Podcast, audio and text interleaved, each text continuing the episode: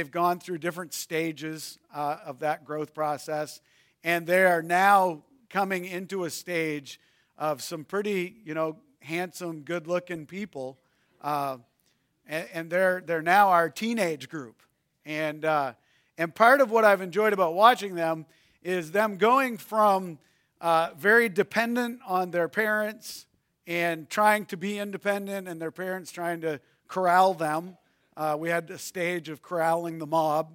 Um, and, and then as they grew up and became more independent and more independent, and now if you look around in our ministries at Mossbrook Church, uh, you will notice that our ministries are polluted, and that's in a good way, um, with a whole lot of teenagers that are doing ministry. They're, they're doing all different forms of ministry within our church.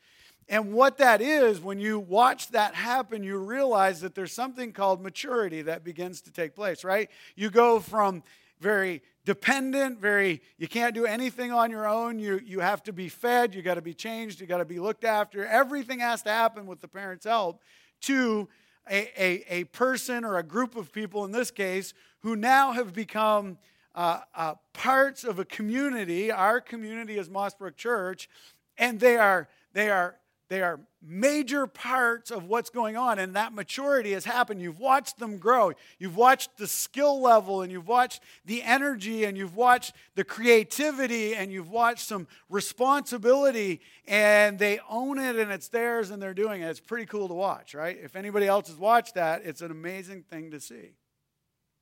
The book that we're in, we're in Second Peter, and Pastor Mike referred to it last week as in First Peter. He was telling us about Peter, and that's one of the things that I notice in the New Testament when you watch Peter's life.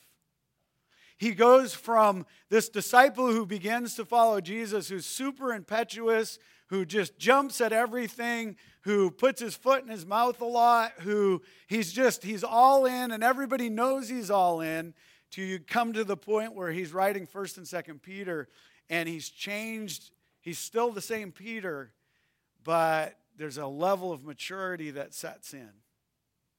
And there's this growth process in his life.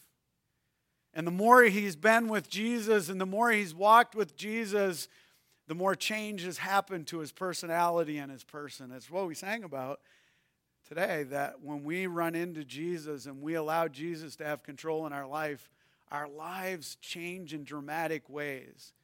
And if you've watched your own life as you've matured, I, I do this now. I've, I've hit that wonderful age where you start looking back and you wonder how you got where you are in terms of age. I'm, I'm kind of in that same spot. And you look back and you look at your life and you look at what God's done in your life.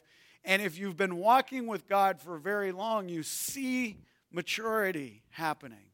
You see the Word of God taking root in your heart and your life and changing you and making you and molding you and you become more and more and more and more like the person of Jesus Christ. And that's really what happened in Peter's life. And he matured and he became more like Christ. And so in the whole story today, we're at Second Peter.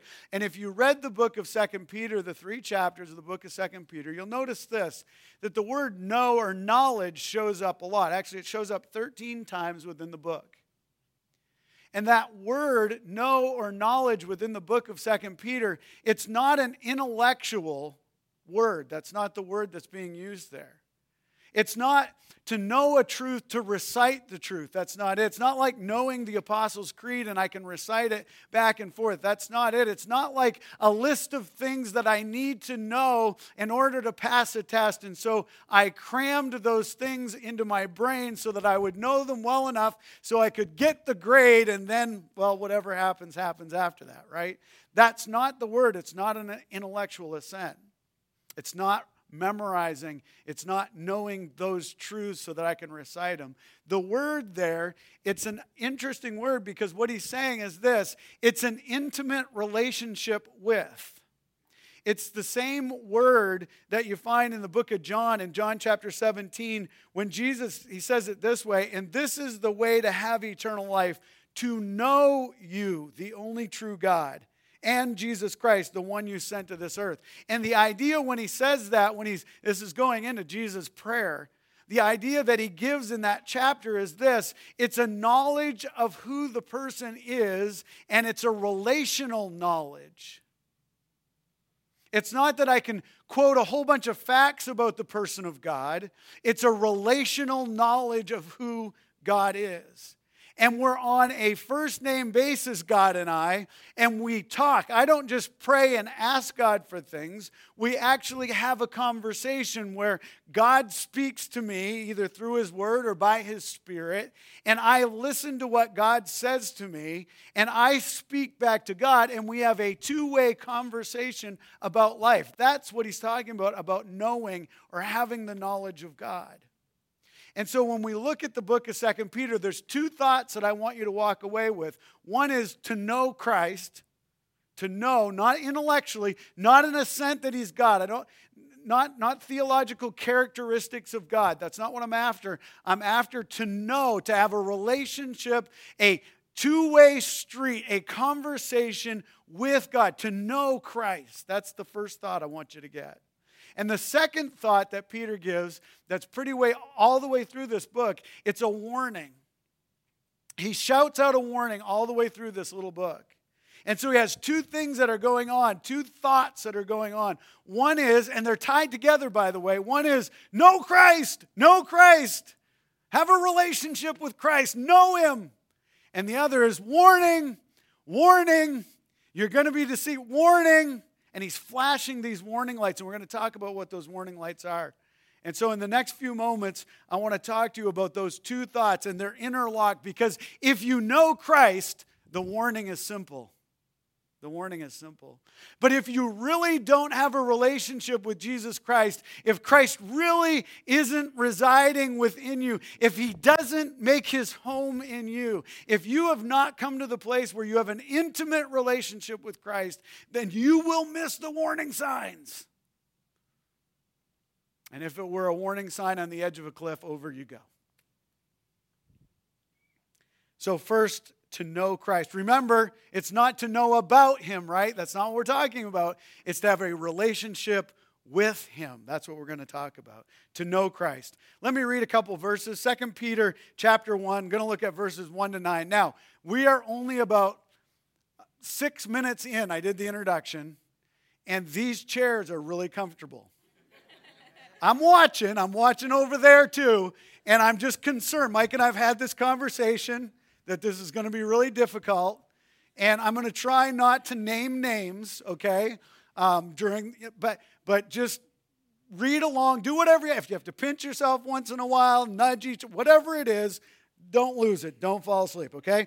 Here we go. 2 Peter chapter 1, 1 through 9. Here it is. Simon Peter, a servant and apostle of Jesus Christ, to those who have received faith equal to ours through the righteousness of our God and Savior Jesus Christ.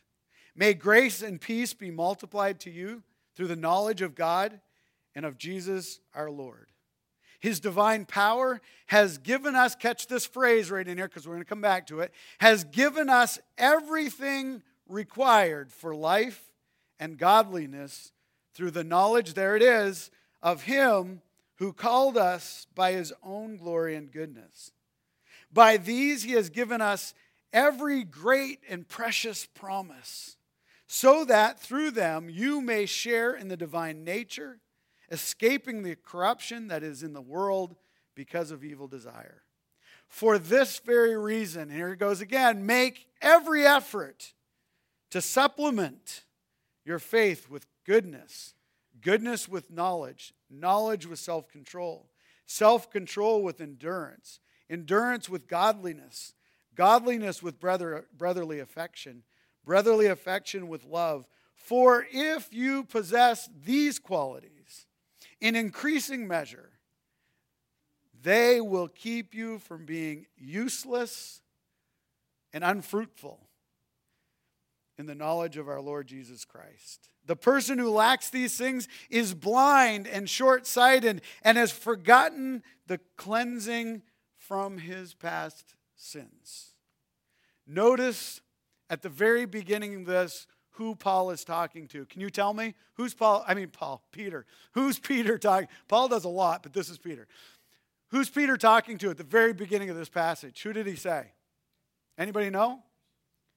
Those who are saved, those who are believers in Jesus Christ. He's not talking to those who may come to faith, he's talking to those who already have a relationship with Jesus Christ. It's important that we know that because if we don't understand that, then what we begin to think is this that I can be a good enough pe- person to be accepted, to be accepted before God. And that's not what, if you look at the list that comes up in verses 7, 8, and 9, if you look at that list, you would think, wow, if I can do this good enough, then God's going to look at me and say, woo, you're in. And that's not what he's saying at all. He starts this out by reminding us from the very beginning look, these are people who have understood what God did through Jesus Christ on the cross to pay the price for their sin, and they have accepted that gift of forgiveness from Jesus Christ. And because they have accepted it, they are in a different position before God. They belong in the family, they are family members. And so he's talking first and foremost to believers in Jesus Christ.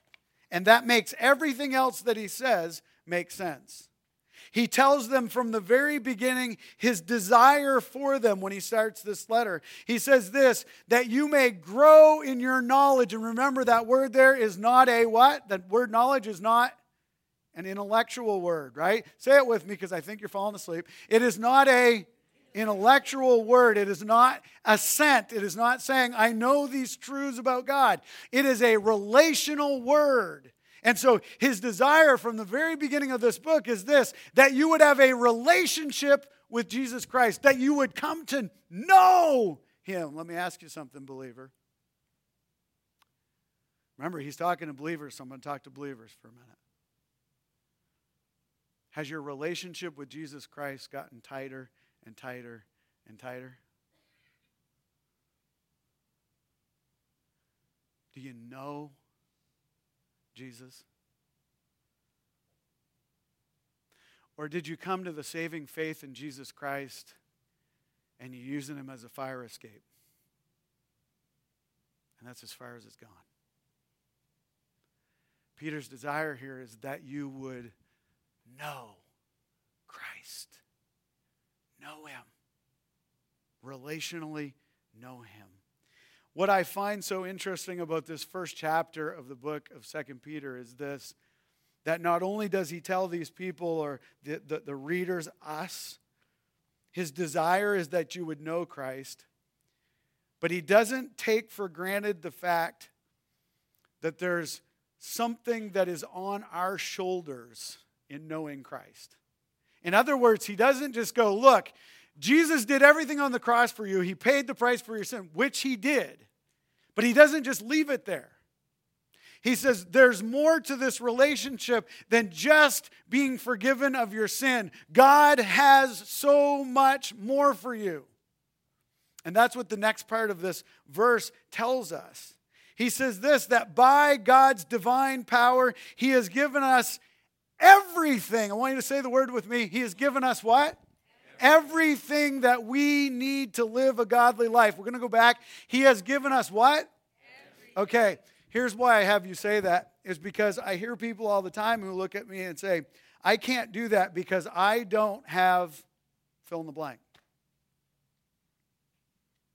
I don't have enough of this. My personality is made like this, not this. I didn't have this opportunity. We live in a society where it's always somebody else's fault why I am where I am. It's not mine.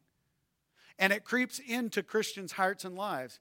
And this verse tells me by God's divine sovereignty, by God's divine power, by God's divine oversight, by, by God creating us, by God giving us His Son Jesus Christ, He has given us what? Hey, you over next door, what, what has He given us? I need mouths to move. I need somebody wave. Are you with me? Okay. He's given us everything that we need. That's the promise that He's given us. He said, Look, I have given you everything that you need. Now, I need you to catch this next line for living a godly life. Whoa! I live in a world that's crooked and perverse. I live in a world that's full of temptation. I live in a world that has addictions. I live in a world where the people I work with don't love God. I live in a world where there's stuff coming at me all the time that would take me away from God. And Peter says, No, I have given you everything you need to live a godly life. There is no excuse. Hold it. That's not culturally correct. What do you mean? I'm responsible? Yeah. Yeah, we are. We're responsible. Everything that we need to live a godly life is at your disposal. Think of this, people. The very Holy Spirit that rose Christ from the dead is the Spirit who lives in you. The same power, that's what Scripture tells us. The same power, the same ability that made took Christ from a grave where he paid the price from the sin and brought him back to life is the power that lives in you. And yet we as believers go, I can't do it. Everything you need is at your disposal everything that you need. The moment that you started a relationship with Jesus Christ, He gave you His Spirit to indwell you, to seal you, to keep you, to provide you with the power of God. The Spirit leads us into the promises of God and conforms us into the image of God, and He will keep us from living like this world. He will keep us from being sucked back into our own self if we will yield to His will and his desire. Here's our problem we're too independent, and we want to do it our way. And this passage of scripture says, not only have I given you everything you need, but every bit of it is at your disposal. It is all at your fingertips. You have it, it's yours. The thought that came to my mind when I was thinking about that little phrase was this You imagine being in a family a family of billionaires. You're a billionaire, okay? And within that family, that estate is all at your disposal. Within the family, you have decided how to live life together within that family, and you have set up some parameters for your family to live. And the only thing is, all of that billion dollars is at your disposal if you live, live within the estate plan that has been set up. If you don't, you don't get any of it. That's, that's the picture here. There is an estate plan that God set up, and at your disposal is the power of a billion. Well, it's more than that, okay? That's just where our brain goes, okay? It's the power of the Holy Spirit that is at your disposal, but it is within a framework that God set up, and it works within God's framework. And here's our problem if that were our estate, there may be something that I want to do or I don't want to do, but it takes effort, it takes it takes work on my part to use that money in an appropriate way. But it is at my disposal. I can use it if I use it within the parameters of the estate. But I have to work within that framework. The same is true with what God has done for us. God looks at it and He says, Look, I have a framework for you to live life within. I have a way that I want you to live out life. And if you're willing to do that, if you're willing to yield to me and live the way that I have set up for you, then all of this is at your disposal. And so often, what happens with us is we look at God and we say, Yeah, but I want to do it my way. And so we lose that power. We lose all the promise that God has given us because we look at God and go, No, I don't like your framework. I don't like the way you set it up. I want to do it my way. So he gives us some thoughts about this and he tells us how to do this. He says this, if you look at this page, here's one of the tips that he gives us. He says this make every effort. Now, does that mean that if I work, then, then all of a sudden I become the good person that I want to be? Is that what he's saying there? No, what he's saying is he's saying, look, I have given you everything that you need. It is all at your fingertips. The effort for you is to get in it. That's the effort. That's only effort he's saying. He's saying, look, it's all available. Just do something with it. Can I say that again? It's all available. Just do something with it. Here's the problem, folks. We have available to us the Word of God the principles of the truths of the Word of God in more forms and fashions than any people have ever had. And yet, we're more powerless. Why? I'm going to give you a dirty word this morning. My pastor used to give me this dirty word when I was a kid. So it's okay because it's coming from a pastor. All right? You ready for this? Ready for this word? It's called work. Ready? I'm going to say it again. I know this is church. It's called work. Now I'm going to have you say it with me so we're all in the doghouse together. Here we go. You ready? One, two, three. Work. What he's talking about here, folks, is this to have a relationship, a two way relationship that's intimate, it requires work. You want a marriage that's going to work, couples? You want a marriage that's going to be great? You want a relationship with your wife that's something that matters and you really care about? Guess what? It takes work, it takes effort. And so Peter looks at these, these believers in Jesus Christ and he says, Look, I want you to put in every bit of work. Let me tell you something about work. I know a little bit about work, I've done some. And what I've learned about work is a couple of things. One, it's uncomfortable, it's tiring. Often it's not something I like. Finishing a job is a lot harder than starting it. Finishing a job well is really difficult. And all of those things come into play when we're talking about our relationship with Jesus Christ. And all of those things come into play when we're talking about a relationship with a spouse or a child. It's work, it's tiring, it's not easy, it's hard to finish well. And Peter looks at everybody and he says, Look, put the effort in. Be willing to put the effort in. Guys, what amazes me is as I look again around and I look at my own life, this is not pointing fingers, but I look at my own life and I, again, I love to watch people. As I see people complain about the outcome of their work and then when you watch their work, they spend more time on their hobbies and their fun than they do in the things that actually matter. But they expect the outcome to be great of the things that matter. It doesn't work like that. The hobbies and the fun come on the far side, the work comes on the front side. The responsibility of my relationship with Christ is the exact same way. It comes on the front side. If I want a great relationship with Jesus Christ, then I best put the time in on the front side. And I better be in the Word of God on a regular basis. And I better be listening to the Spirit of God. And I better be on my face before God and asking God to reveal the truth about my own heart and my own nature so that God can speak to me and God can work in my own heart. Peter looks at this group of people and he says, Look, put in the effort, work. It's not working to be saved, it's working to grow the relationship. And then he says this after that. He says, put in the effort to respond. If you look at that word, the wording there, what he's saying is this that the effort, the work, is so that my heart would be in the place that I could respond to Christ. It's not to work so that I become great, it's to work so that my heart is moldable and yielded to the Spirit of God, so that the Spirit of God can. Can mold my life. It's so that I could respond to Him. That's where the effort comes. I don't know about you, but I'm stubborn.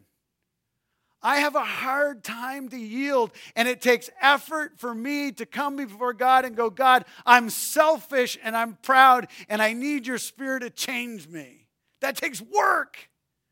And the work is to get to the place where I can respond to the Spirit of God. I can say yes to Him.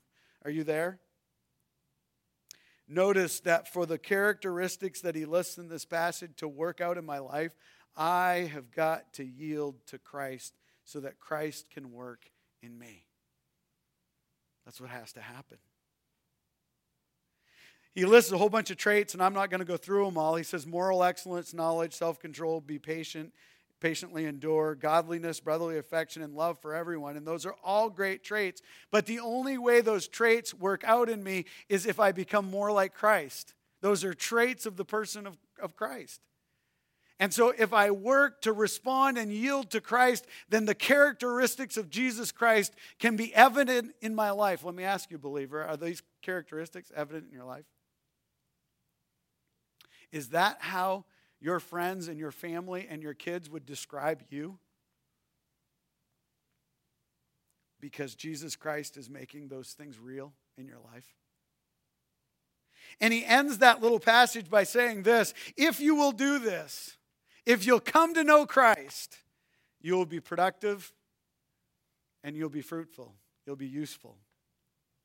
If you'll do that, then for the kingdom of God and for the glory of God, you'll produce much fruit. That's what the rest of Scripture tells us. If I have a relationship with Christ and I give myself wholly over to the Spirit of God, then He'll produce much fruit. You'll be useful. But if you don't, He has the flip side. You'll be blind and short sighted. And if you're blind and short sighted, guess what you're going to do? You're going to stumble through life. You're going to trip and you're going to fall. And out of that comes a warning. Let me give you the warning that he gives. He finishes this up by saying, Warning, warning, if you're not putting the effort in and if you're not paying attention to this person of God and the Spirit of God, here's the warning 2 Peter chapter 2, verses 1, 19 to 22. There were indeed false prophets among the people, just as there will be false teachers among you. And they will bring in destructive heresies, even denying the Master, Jesus Christ, who bought them and will bring swift destruction on themselves, and they will promise freedom, but they themselves are slaves to corruption. Since people are enslaved to whatever defeats them, for if, having escaped the world's impurities through the knowledge, this is intellectual knowledge, of the Lord and Savior Jesus Christ, they are again entangled in these things and defeated. The last state is worse for them than the first. For it would have been better for them not to have known the way of righteousness than, than after knowing it to turn back from the holy command delivered to them. It has happened to them according to the true proverb a dog returns to its own vomit, a beautiful picture, and a washed sow returns to the wallow in the mud. What he's saying here is this warning, warning, there are people who are going to teach a different gospel. There are, there are people who are going to teach an easy way to walk through life. There are pe- people who are going to teach look, if you just say yes to Jesus, everything's roses, no work, no effort. You don't have to do anything. You don't have to yield to the Spirit of God. You can do it your own way. And he says they're liars and they're not free. Freedom only comes from yielding to Jesus Christ and to the Spirit of God and saying yes to the truth of who he is and what he says for life. And these people will come and they will suck you away if you're not listening and knowing, relationally knowing God. Warning! Do you think it's happening in our day and age? You want to believe it.